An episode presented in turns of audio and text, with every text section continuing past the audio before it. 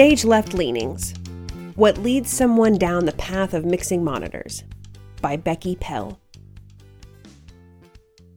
The thrill of the performance, the privilege of working with music, the potential to not only travel the world but to get paid for it. There are many attractive aspects to being a live sound engineer.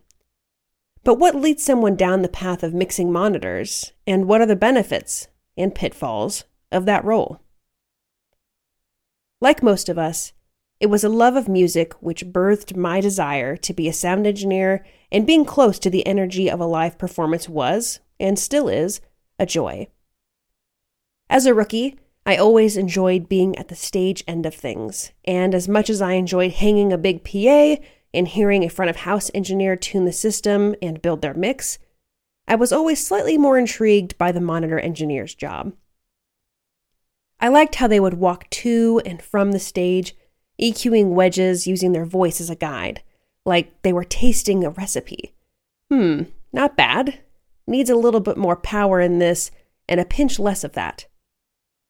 Sometimes an engineer I respected would ask me to drive, which I loved because I could both hear the changes that they were making and learn how they were doing it.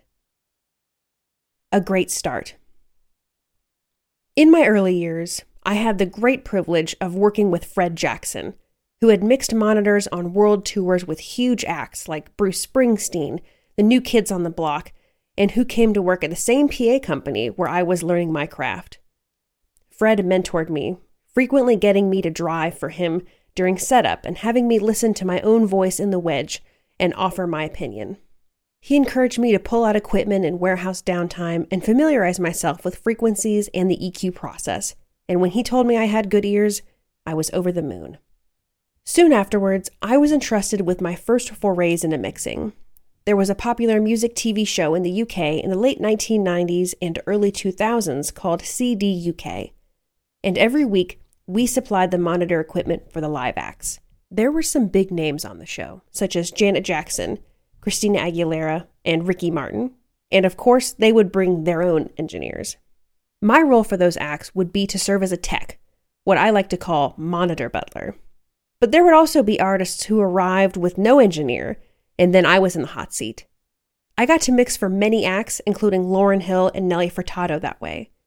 Was I their engineer? No, of course not. It was one song. But that was where I learned the importance of good preparation and first impressions.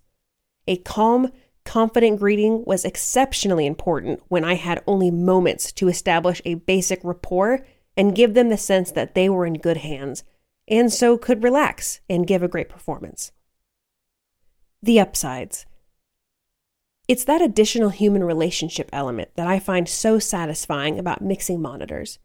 Of course, it's essential that an artist trusts their front of house engineer to represent them well to the audience, but there's a personal touch to monitors. I'm creating a bespoke mix for the people who are creating the sound. So it's a very individual service. I try to create a familiar environment for them wherever in the world we find ourselves. Their audio home, where they can relax and feel at ease. And I enjoy that interpersonal, empathetic side of the job. I also love feeling very connected to the performance.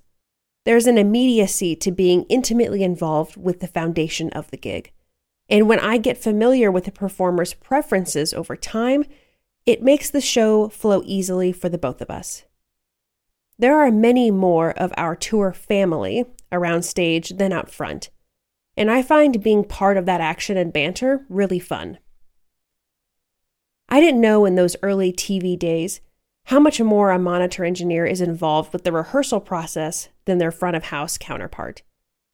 I might be working with a band for several weeks in rehearsals, supporting them as they build the music before front of house joins in. I love that process, especially with a disciplined band who understands the importance of working methodically and getting the foundations right. The early stages of rehearsal, in particular, are a very busy time for monitor engineers while we manage the musicians' mix requests to get them to a place where they can run through the songs. Those requests start out with standard, obvious things and gradually become more subtle and nuanced as we tweak things to get them just right for each player. I always feel for front of house engineers who have to deal with managers, significant others, record company folk, and audience experts critiquing their work.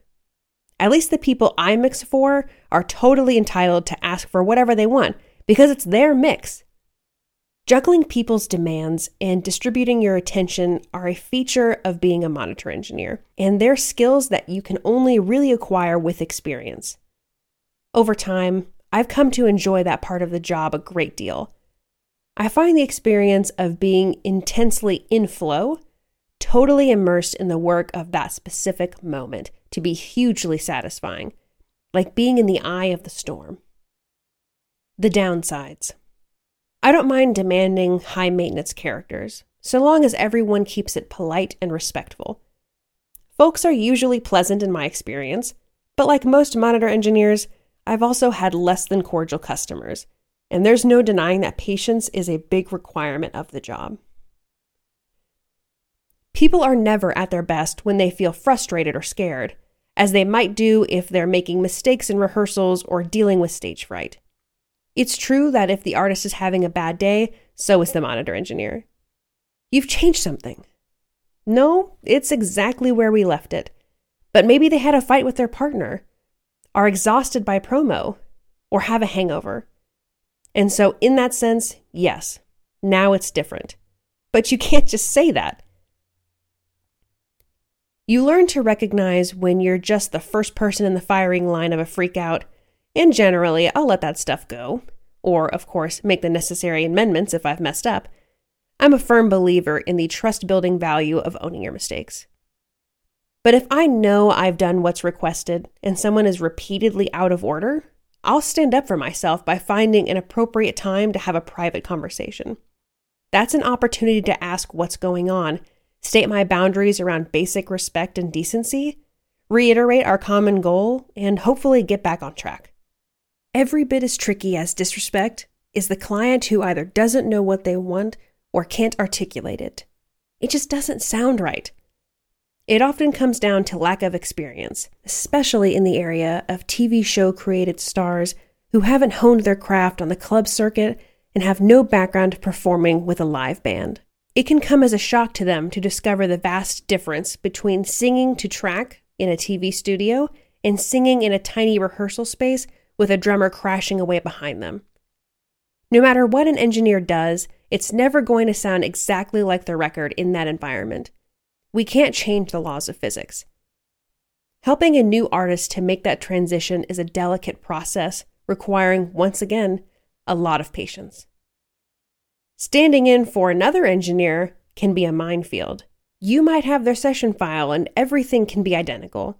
But if yours is not the face that the band have come to trust as their audio comfort blanket, you might be in for a bumpy ride through no fault of your own. What I've learned.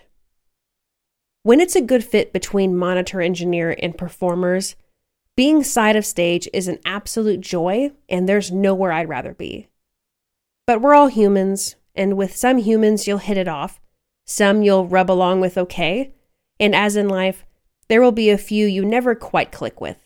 After a quarter century in the game, the rules I live by include pick your battles and be empathetic, patient, and tolerant, but have boundaries and don't stand up for repeated intentional rudeness. Ask questions and try to understand where the client is coming from. What's their background? What are they used to? What do they need? Showing up consistently and always giving your best means that you have a clear conscience and are less likely to take someone else's bad day personally.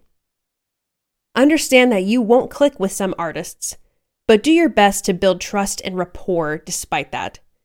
They are totally dependent on you when they walk out on that stage, and that's a very privileged position to be in.